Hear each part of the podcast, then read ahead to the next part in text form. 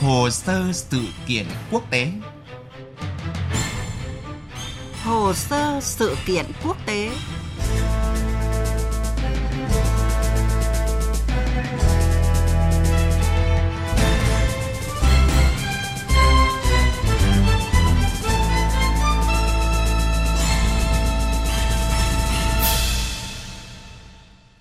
Biên tập viên Thúy Ngọc xin chào quý vị và các bạn. Thưa quý vị và các bạn, theo một số nguồn tin khu vực thì Israel hiện đang xúc tiến các cuộc đàm phán với Ả Rập Xê Út, Bahrain và các tiểu vương quốc Ả Rập thống nhất để thành lập một liên minh ở khu vực Trung Đông. Thông tin này đang thu hút sự quan tâm đặc biệt của dư luận quốc tế bởi sự ra đời của một liên minh được ví như Bộ Tứ Trung Đông có thể đánh dấu bước ngoặt trong mối quan hệ giữa Israel và các quốc gia Ả Rập, đồng thời là khởi đầu mới đối với cục diện địa chính trị tại Trung Đông. Tình hình địa chính trị ở Trung Đông đã thay đổi đáng kể trong thập kỷ qua, trong đó sự trỗi dậy của Iran và sự suy giảm tầm ảnh hưởng của các quốc gia Ả Rập đang dẫn đến mối quan hệ chặt chẽ hơn giữa Israel với thế giới Ả Rập.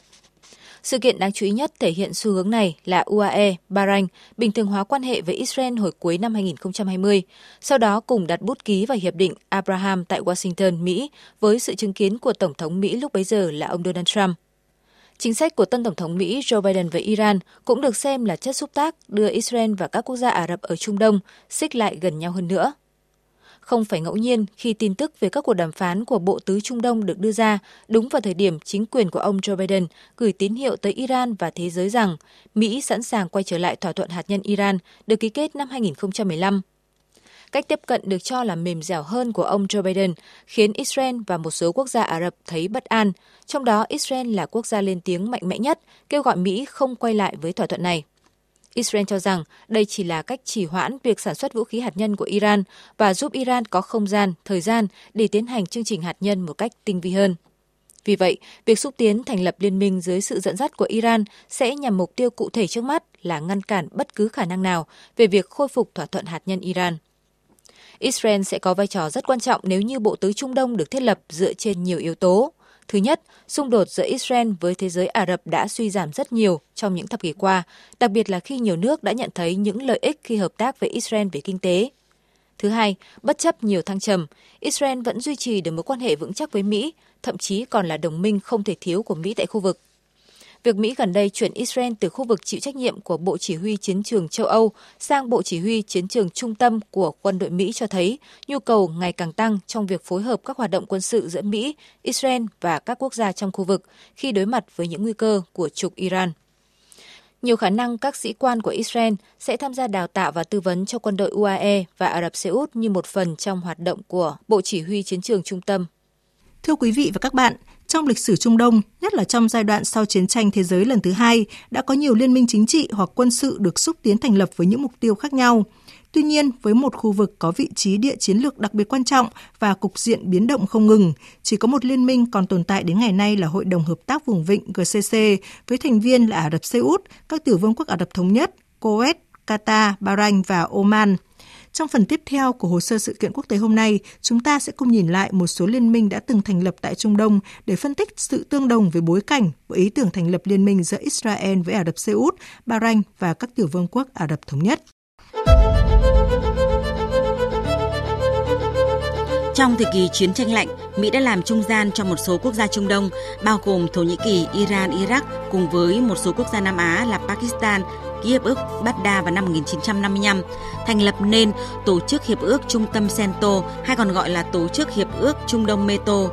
được tổ chức mô phỏng theo tổ chức Hiệp ước Bắc Đại Tây Dương NATO. Mục tiêu của CENTO là kiềm chế và bao vây Liên Xô bằng cách xây dựng một hàng ngũ các quốc gia có tiềm lực mạnh dọc theo biên giới phía Tây Nam Liên Xô.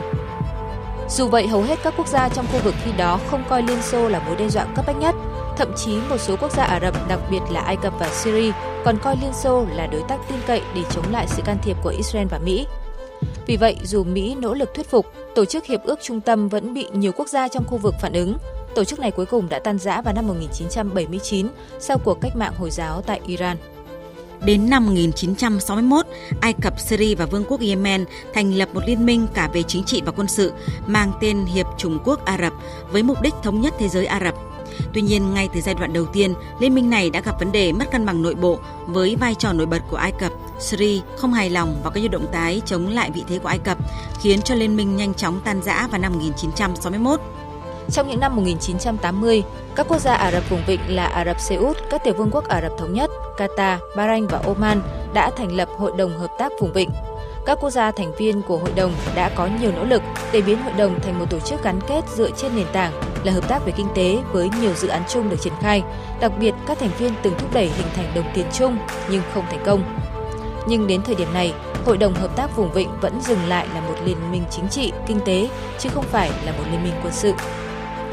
Dù chưa có nhiều thông tin chi tiết về việc Israel đang xúc tiến đàm phán với Ả Rập Xê Út, Bahrain và các tiểu vương quốc Ả Rập thống nhất nhằm thành lập một liên minh mới ở khu vực, song có ý kiến cho rằng một liên minh như vậy sẽ tập trung nhiều hơn vào an ninh và quân sự. Bởi mục tiêu lớn nhất của liên minh là ứng phó với những thách thức từ Iran, đặc biệt là khi Iran đưa ra nhiều tuyên bố về việc quay trở lại chương trình hạt nhân cũng như thể hiện tầm ảnh hưởng ngày càng tăng qua các hành động tại Syria và Iraq.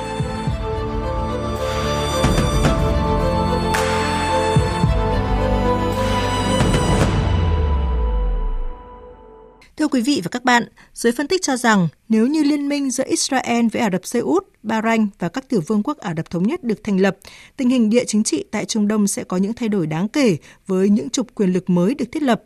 Hiện nay, dư luận đang đổ dồn sự chú ý tới Ả Rập Xê Út bởi đây là quốc gia được cho là có vai trò quyết định trong việc liên minh này có thể trở thành hiện thực hay không.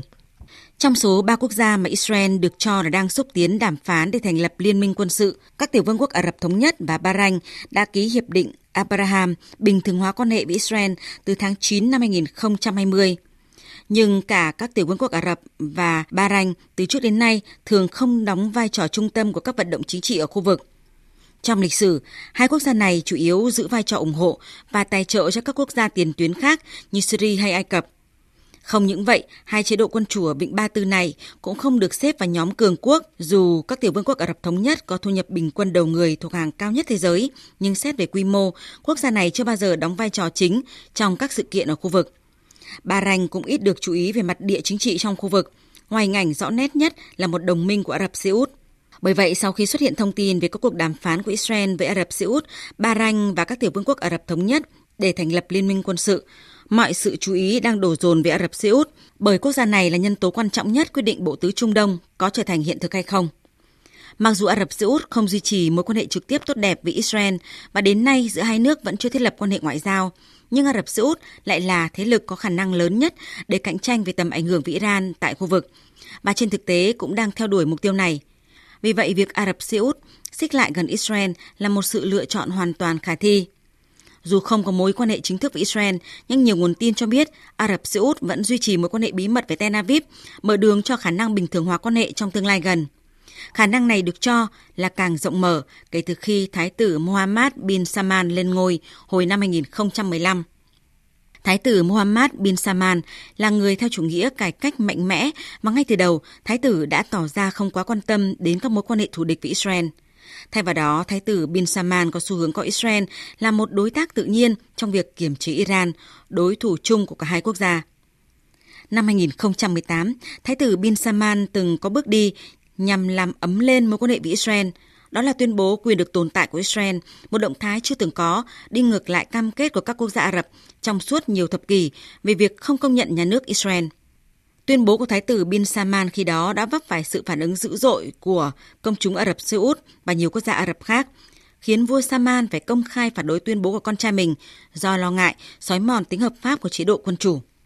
Tuy nhiên, bối cảnh hiện nay được cho là có nhiều thuận lợi với Thái tử Bin Salman trong việc thúc đẩy tái giao kết với Israel. Đó là vị thế trong nước đang lên rất cao của Thái tử với khả năng điều chỉnh các tình huống chính trị phức tạp, trong khi tầm ảnh hưởng của Iran ngày càng mạnh và hiện hữu ngày càng rõ nét trong khu vực. Không những vậy, sự tàn phá của dịch bệnh COVID-19 và một thị trường dầu mỏ đi xuống khiến Ả Rập Xê Út rơi vào tình cảnh bấp bênh hơn nhiều so với hai năm về trước. Với những quân cờ domino chính trị này, những tháng tới có thể chứng kiến các bước đi của Thái tử Bin Salman nhằm theo đuổi kế hoạch bình thường hóa quan hệ với Israel, mở đường cho sự ra đời của nhóm bộ tứ Trung Đông. Nội dung vừa rồi đã kết thúc chương trình hồ sơ sự kiện quốc tế hôm nay. Cảm ơn quý vị và các bạn đã quan tâm theo dõi.